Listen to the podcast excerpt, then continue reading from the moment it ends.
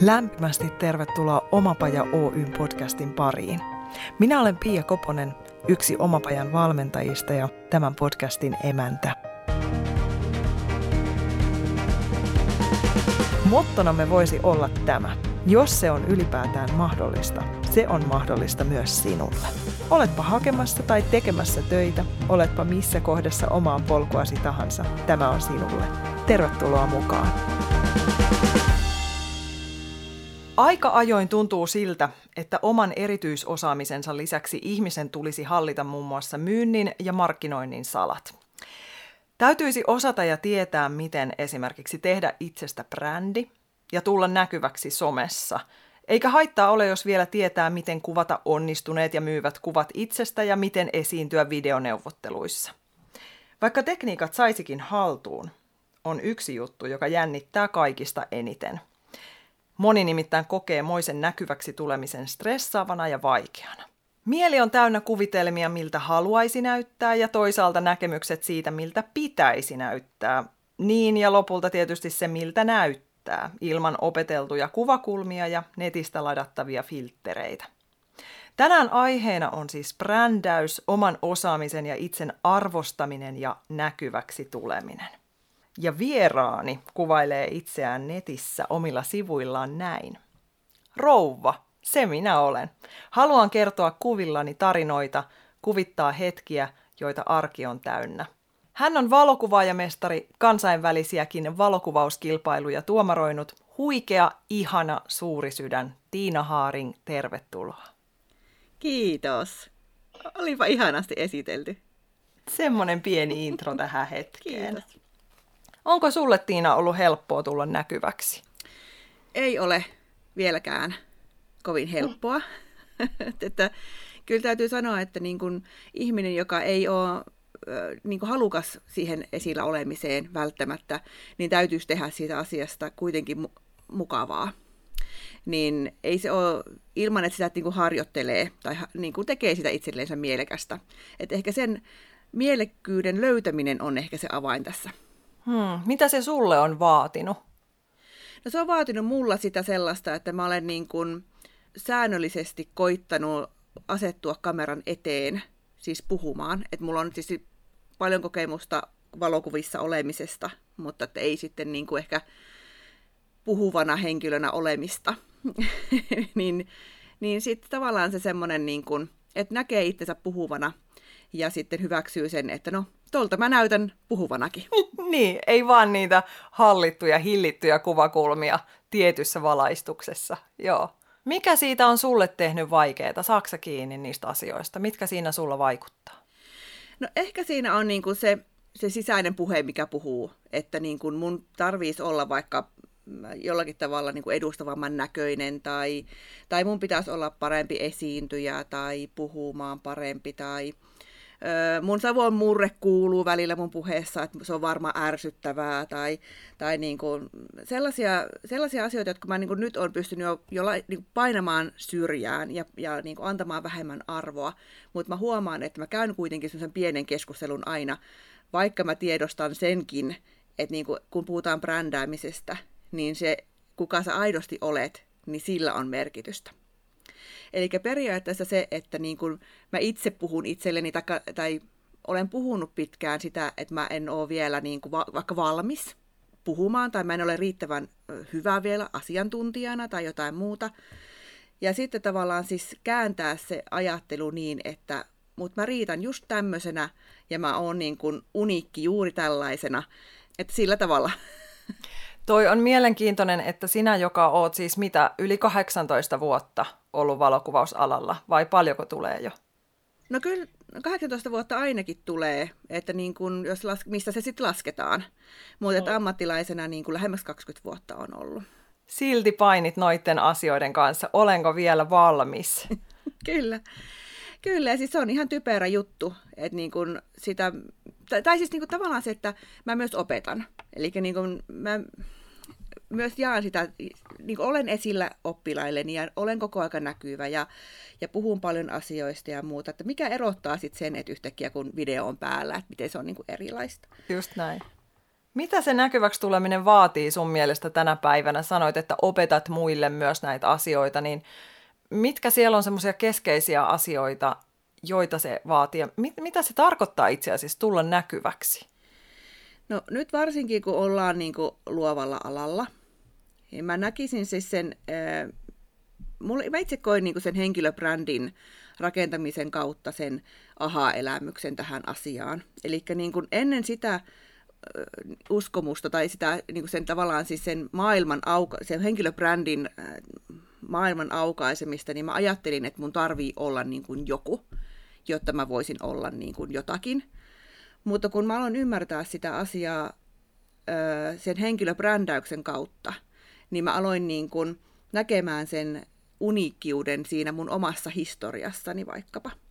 Että siis tavallaan se, että niin kuin ne asiat, mitkä mä olen kokenut lapsena, vaikkapa sen, että mä olen yrittäjä perheestä, tai että mä oon kerännyt mansikoita, että mä oon saanut rahaa, niin ne, niillä kaikilla asioilla on merkitystä siitä, niin kuin siihen tähän, tämän päivän Tiinaan, joka mä olen tänä päivänä. Ja kukaan muu ei ole kulkenut sitä samaa polkua kuin mä olen. Mä oon ollut kiinnostunut tietynlaisista asioista, mä oon kouluttautunut tietyissä asioissa. Mä en ole välttämättä akateemisesti kouluttautunut, mutta mä oon ollut kiinnostunut tosi, tosi paljon erilaisista asioista ja mä oon ottanut niistä asioista selvää ja ne on tuonut mut tähän pisteeseen. Niin tavallaan sen oman historiansa omistaminen, oman niin kuin outouden omistaminen, niin olikin yhtäkkiä se avain siihen, että niin kuin, mutta niin, kukaan muu ei ole parempi minä kuin minä itse. niin, miksipä en tulla sitten ulos näkyväksi tällaisena omana itsenäni. Ja tuota, niin kuin kysyt sitä, että, että, niin kuin näkyväksi tulemista, niin kun esimerkiksi luovalla alalla ei voi, tai luovuutta ei voida mitata samalla tavalla kuin vaikka maitopurkkeja kaupassa. Että ne ei ole koskaan samanlaisia, vaan ne on aina niin kuin tekijänsä näköisiä. Niin ilman, että sä tulet henkilönä esille, ilman, että sä tulet niin kuin tekijänä esille, niin ei, ei pystytä, niin kuin, että millä perusteilla ne asiakkaat sitten valitsee sinut. Ja jos sä tulet niin kuin ihmisenä esille, niin ensinnäkin sä saat ihmisenä paljon enemmän anteeksi asioita vaikka reklamaatiotilanteessa, kun sä olet jo valmiiksi tuttu. Kun taas sitten, että jos sä olet niin kuin umpi outo, niin tai ihminen, josta ei saa vaikka tarttumapintaa, tai palvelu, josta ei saa yhtään tarttumapintaa, siinä ei ole mitään rososta, kaikki on niin kuin yritetty tehdä mahdollisimman hienosti tai jotain muuta, niin sitten yhtäkkiä se voikin kääntyä sua vastaan. Ja tulisi vaan rohkeasti niin kuin omana itsenään esille. Ja sitten esimerkiksi kun valokuvausalasta puhutaan, niin öö, mun asiakkaat esimerkiksi näkee itsensä mun kuvissa jo valmiiksi ja valitsee mut sen takia, että mun kanssa on helppo tehdä töitä ja lisäksi, että ne haluaa sellaisiin kuviin osaksi. Monta kysymystä nousee, mutta pysytään vielä hetken tuossa sun urapolussa. Sä oot siis tosissaan tuomaroinut kansainvälisiäkin valokuvauskilpailuja ja, ja mä en muista sitä arvonimeä, jonka sä oot saanut tuolta Euroopasta, voin sen itse sanoa, mikä se olikaan. Joo, siis mä oon kansainvälinen ja kansallinen siis arvonimi ja kilpailutuomari. Ja mulla on siis Euroopasta saatava korkein mestariarvo, eli Master Qualified European Photographer arvonimi, joka on siis Suomessa kolmella muulla valokuvaajalla tällä hetkellä – ja tuota, siis ammattivalokuvauksesta on nyt kysymys, että totta kai niin kuin muita valokuvausarvonimiä varmasti on, mutta se on niin kuin ammattipuolen arvonimi. Kilpailupuolella myös niin kuin, siis World Cupia ja, ja sitten tuota, niin kuin Euroopan mestari, noita niin kuin Photographer of the Year-kilpailuiden semmoinen aika vakkarituomari on ollut nyt missä vaiheessa sulle oli selkeää, että sä haluat haalia itsellesi noita arvonimiä ja päätyä tuohon pisteeseen? Vai oliko se, tuliko ne vaan, tapahtuko ne vaan? No mulla on niinku arvonimet ollut aina sellainen eh, kehittymisen paikka. Et mä oon pitänyt niistä haasteista sillä tavalla, että nehän on kun lähdetään hakemaan arvonimiä, niin rakennetaan ajatuksella sarja, jossa on kuvasarja, jossa on niin kuin ajatus ja, ja tar- kerrotaan tarinaa ja, ja tuota, kuvitetaan sitä sellaista niin omalla tyylillä. Et niin kuin hyvin lyhyesti näin, mutta tuota, niin kuin, siis pidän sitä arvo, arvonimi siitä prosessin haasteesta. Ja sitten se, että niin kun, kun tekee aika paljon työtä, jossa ei tee niin kuin itsestään lähtöisiä olevia asioita, vaan tekee niin kuin asiakkaille, niin sitten tarvii vähän tuommoisia projekteja, siihen niin kuin rinnalle, että se luovuus sitten myöskin säilyy ja se voi haastaa itseään sellaisiin asioihin, mikä ei ehkä ihan arjessa välttämättä pysty. Mutta niin se, miten mä oon ajatunut tuohon tuomarointihommaan, niin johtuu ehkä siitä, että, että mä en ole kilpailuista kokenut saavani ihan niin paljon. Eli niin kuin tavallaan ajalla, aikanaan niistä, niin kuin, mä en osaa juhlia välttämättä omaa menestystä niin paljon. Et se on ehkä yksi semmoinen synti, mitä mä haluan taas opettaa mun oppilailleni siitä, että aina kun saavutatte, niin sitten kuohuviini tai mansikkakakku pöytään ja, ja juhlitte ainakin yksin perhepiirissä, jos ette niin kuin isolla kaveriporukalla tai muuta, että, että kyllä jokaista saavutusta pitäisi muistaa juhliakin. Mutta mä oon niin kuin kokenut, että, että se, on, se on varmaan myös osa, miksi mä oon niin kuin opetuspuolella, että mä tykkään, tai mä saan itse paljon siitä, kun mä näen, että ihmiset menestyy ja mä voin auttaa heitä menestymään ja, ja niin kuin vahvistaa niiden identiteettiä valokuvaajana tai niiden kädenjälkeen tai mikä tahansa, että, että tuota, se kilpailu itse on jäänyt sen takia pois, mutta sitten mä oon taas kääntynyt sinne toiselle puolelle pöytää. Joo, mietin just sitä, että kun eletään tämmöisessä aika suorituskeskeisessä yhteiskunnassa, niin kuinka moni lähtee tavoittelemaan niitä mitaleja ja pokaaleja sen takia, että tulisi näkyväksi tai saisi jotenkin sitä tunnustusta ulkopuolelta, mutta selkeästi tuossa, mitä sä kerroit, niin se on ollut se sisäinen motivaatio, että sä oot halunnut ruokkia omaa luovuutta ja kehittyä kuvaajana niiden myötä. Kyllä, ja juuri, noin, juuri noita kahdenlaista tapaa niin kuin kilpailla on. Et osa haluaa tehdä sellaisia kuvia jo valmiiksi, jotka tietää, että menestyy kilpailuissa, jotta, jotta tuota, niin saisi sitä näkyvyyttä ja muuta se on niin yksi tapa lähteä tekemään kilpailuita. Toinen tapa on lähteä kilpailu, tekemään kilpailuita on se, että, että näytät omaa kädenjälkeä, omaa tyyliä ja omaa intohimoa. Ja se ei välttämättä ole aina niin kuin takuvarma jackpot. Mutta se, että niin kuin, kun olemme nähneet niin paljon asioita, siis niin kuin vaikka valokuvaussaralla tekniikoita ja ideoita ja, ja kaikkea mahdollista, niin kyllä niin kuin tuomarina myös turtuu niille samoille ideoille, jotka sitten niin tavallaan on niin sanottuja varmoja läpi meneviä kuvia. Et niin kuin sitten taas joskus sellainen ei niin ilmeinen kuva, niin voi ollakin se, joka korjaa koko potin. Että onko kumpi on makeampaa? Niin, ja taas vaaditaan sitä rohkeutta ehkä ottaa riskejä ja kunnioittaa, arvostaa itseään ja omaa osaamistaan. Ja sä puhuit siitä uniikkiudesta ja ainutlaatuisuudesta ihanasti, niin sitä juuri niin kuin juhlistaa kyllä, myös. Kyllä. Et se on vähän sama, sama asia kuin, niin kuin henkilöbrändiä voi rakentaa kahdella tavalla. Se on se, mikä on ollut tosi paljon pinnalla, tämä fake it until you make it. Tai sitten niin, että rakennat sen sun mukavuusalueelle. Eli aito, aitojen asioiden päälle. Niin mä, mun oppilaiteni kanssa me tehdään aina se niin, että se on aitojen asioiden päällä, koska mä näen, että se fake it until you make it perustuu diettaamiseen ja tahdonvoimaan, ja se ei ole totta, vaan se on, se on ehkä totta sen viikon tai pari, jos mietitään vaikka laihtuskuuria, niin sä pystyt diettaamaan muutaman viikon, mutta elämäntapaa muutosta ei tapahdu sillä tavalla.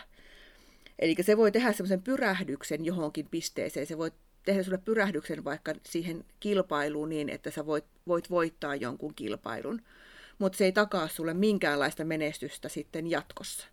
Eli jokainen voi olla yhden kuvan ihme niin sanotusti, mutta sitten välttämättä ura ei lähdekään lentoon. Ja miksi? Sen takia, koska ei ollut kestäviä arvoja tai ajatuksia siellä sen kuvien takana.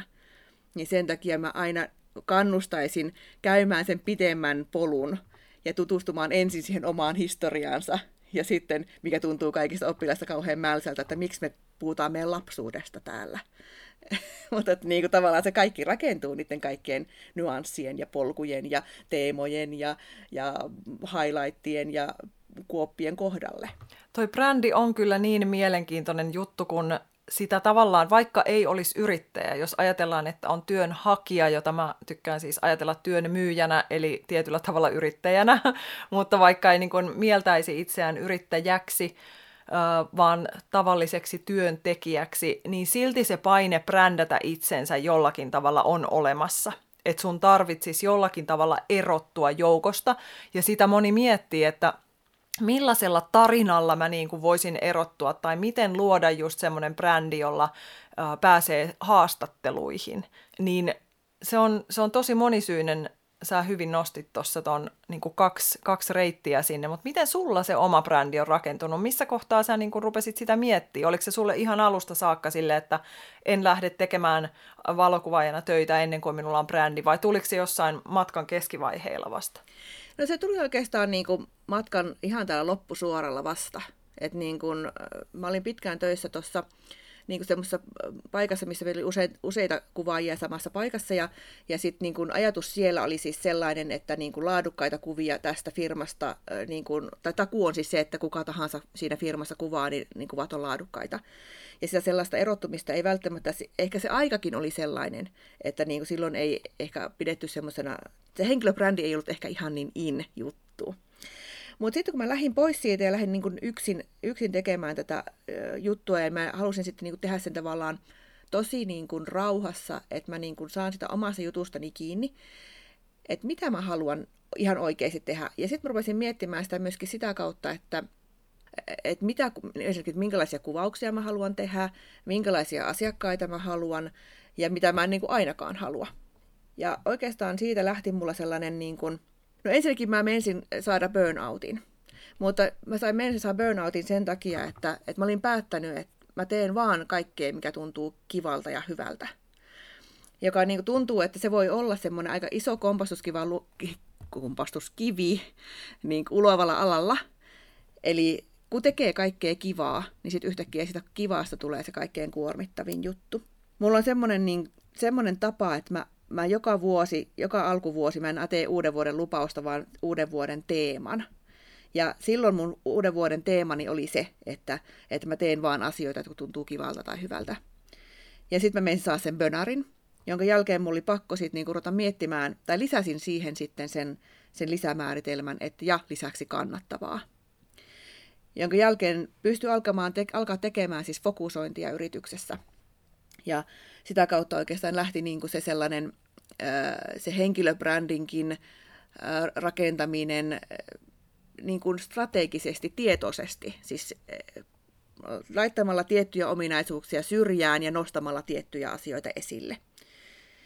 Ja mun niin kuin, ensimmäinen tavoite, että ensimmäinen niin kuin, henkilöbrändini, kun tämä on niin kuin, mun mielestä henkilöbrändin suola on se, että sä voit tulla ensin johonkin tulokseen ja sitten sä voit vielä kasvaa siitä tai, tai tehdä uudestaan päätöksen, että olla jotakin muuta, että ei tarvi olla silleen, että nyt mä olen tää ja nyt mä oon niin kuin hamaan tappiin tämmönen.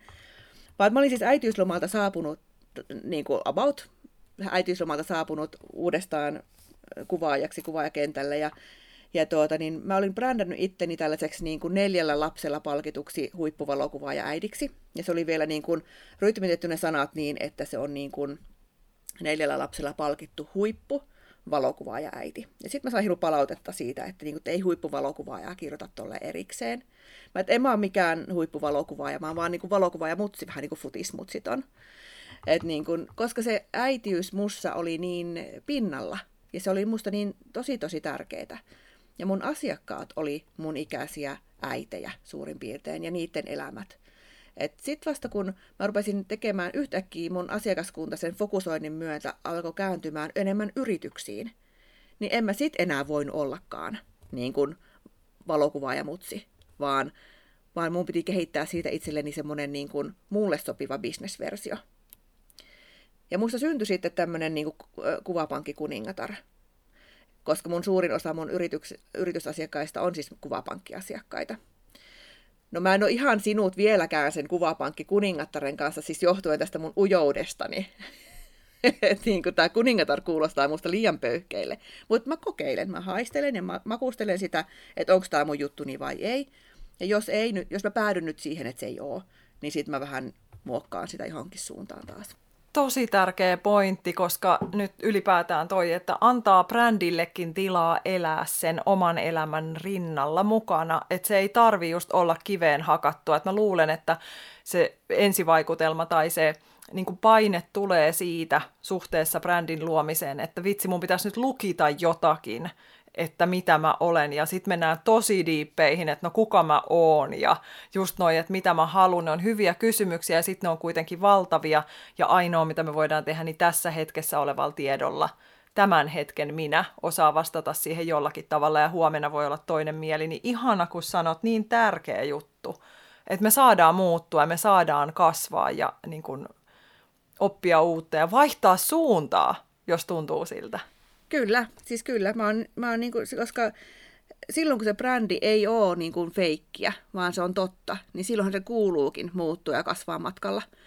Ja sitten sekin, että niinku, jos susta yhtäkkiä tuntuu tärkeältä vaikka se, että tuota, sä oot enemmän perheen kanssa tai se, sä tykkäät vaikka purjehtimisesta tai jotain muuta, niin sä huomaat senkin, että, että jos sä puhut niistä asioista, niin sellaiset ihmiset, jotka vaikka harrastaa perheen kanssa purjehtimista, niin sitten saattaa yhtäkkiä tavallaan heihin kolahtaa se viesti, johon, jota sä kerrot. He, heidän on helppo samaistua siihen elämäntilanteeseen, millainen sä olet. Yes. Tämä on niin kiinnostava aihe ja mä haluan Tiina jatkaa sun kanssa tämän aiheen parissa, niin saanko sut vielä seuraavaan jaksoon vieraaksi? Kyllä saat. Yes, kiitos tästä. Me jatketaan viikon päästä.